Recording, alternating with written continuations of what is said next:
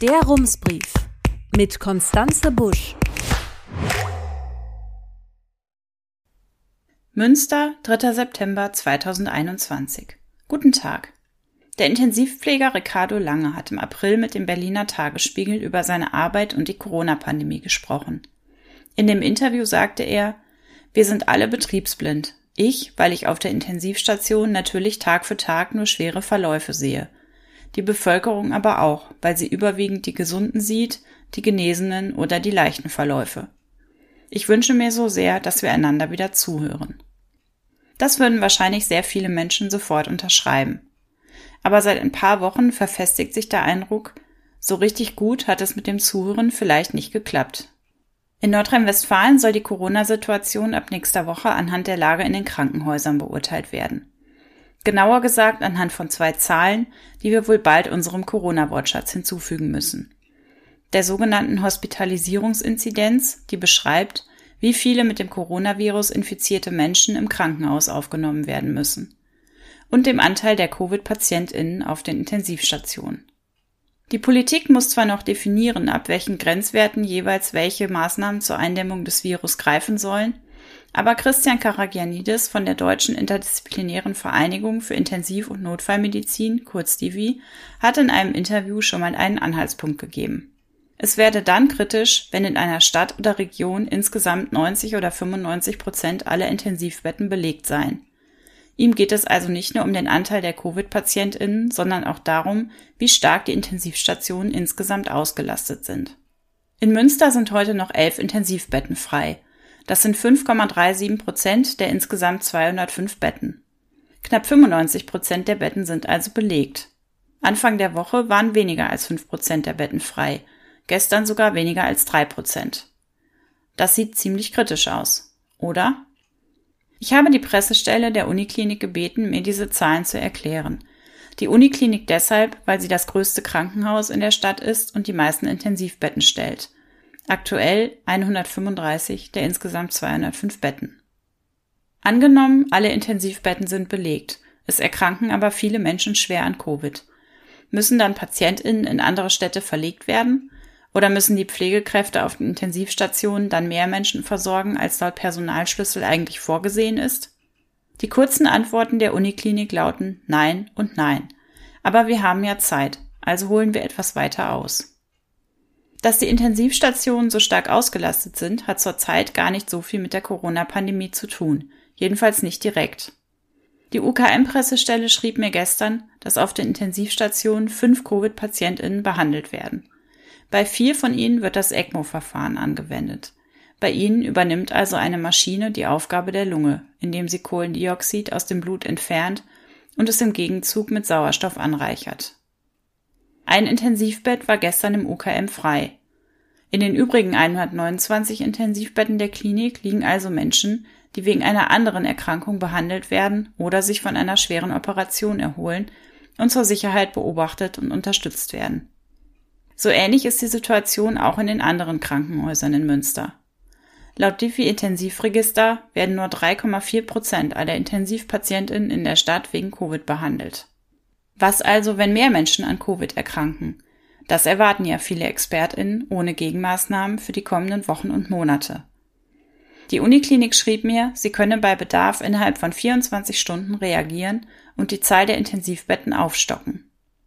Mit Beginn der Pandemie hat das UKM ein eigenes Stufenkonzept entwickelt, das uns in die Lage versetzt, je nach Bedarf kurzfristig mehr Intensivbetten zur Verfügung zu stellen. So steht es in der E-Mail. Dafür müssten im Zweifel sogenannte elektive Eingriffe, also planbare Operationen, verschoben werden, priorisiert nach medizinischer Dringlichkeit. So werden Betten frei. Und Pflegekräfte, die normalerweise im OP arbeiten, können die Intensivpflegerinnen unterstützen. Das klingt erst einmal beruhigend. Es gibt eine Notfallreserve und damit noch Spielraum. Für die Menschen, deren Operationen im Ernstfall verschoben werden müssten, wäre das allerdings eine große Belastung. Es geht da zum Beispiel um Herzoperationen, nach denen Patientinnen routinemäßig einen Tag lang auf der Intensivstation überwacht werden, wie mir die Pressesprecherin auf Nachfrage erklärte. Mit so etwas möchte niemand länger als nötig warten. Auch für die IntensivpflegerInnen, die eine größere Zahl Covid-PatientInnen versorgen müssten, wäre dieser Ernstfall eine Belastung. Und zwar auch dann, wenn durch die beschriebenen Maßnahmen der Klinik der Personalschlüssel, das bedeutet tagsüber zwei, nachts drei PatientInnen pro Pflegekraft, eingehalten würde. Ich habe mit Pflegekräften aus Münster gesprochen, die auf Intensivstationen arbeiten oder gearbeitet haben. Eine von ihnen sagte mir, die gesetzlich festgelegten Personaluntergrenzen sollten eigentlich nur das absolute Minimum sein. Also ein Betreuungsschlüssel, der im schlimmsten Fall noch aufrechterhalten werden müsse. Stattdessen seien die Untergrenzen aber der Normalfall. Das sei vom Gesetzgeber gut gemeint gewesen, aber es sei etwas Schlechtes herausgekommen. Eine andere Pflegekraft schrieb mir in einer Nachricht, der Pflegeschlüssel berücksichtige nicht den tatsächlichen Aufwand. Sich um Menschen zu kümmern, die wegen einer Corona-Infektion isolierpflichtig und an ein ECMO-Gerät angeschlossen sind, sei viel zeitaufwendiger als die Pflege anderer PatientInnen. Das bilde der Schlüssel nicht ab und es werde auch bei den Dienstplänen nicht berücksichtigt. Ich habe eine Pflegekraft im Gespräch gebeten, mir vom Arbeitsalltag auf der Covid-Intensivstation zu erzählen. Und hier möchte ich einen Hinweis an Sie vorwegschicken. Wenn Sie wissen, dass Sie so etwas nicht gut vertragen oder es einfach heute nicht hören möchten, dann spulen Sie am besten ungefähr zwei Minuten vor. Die Pflegekraft erzählte mir, einen Covid-Patienten neu aufzunehmen und im Zimmer unterzubringen, dauere ungefähr zwei Stunden. Während dieser Zeit müssen die PflegerInnen einen Kittel, eine FFP2-Maske, eine Haube und zwei Paar Handschuhe tragen. Zwei Paar, damit sie im Krankenzimmer ein Wechselpaar zur Verfügung haben, ohne ihre Haut entblößen zu müssen. So eine Neuaufnahme in voller Schutzkleidung sei sehr anstrengend. Zitat Irgendwann läuft der Schweiß bis in die Schuhe. Jedes Mal, wenn Pflegekräfte zu einer Covid-Patientin ins Zimmer gehen, müssen sie die Schutzkleidung an und danach wieder ausziehen. Wie oft das am Tag vorkommt, hängt davon ab, wie es den PatientInnen geht. Wenn sie an ein ECMO-Gerät angeschlossen werden müssen, werden sie normalerweise fünf Tage lang mit Medikamenten sediert also in ein künstliches Koma versetzt.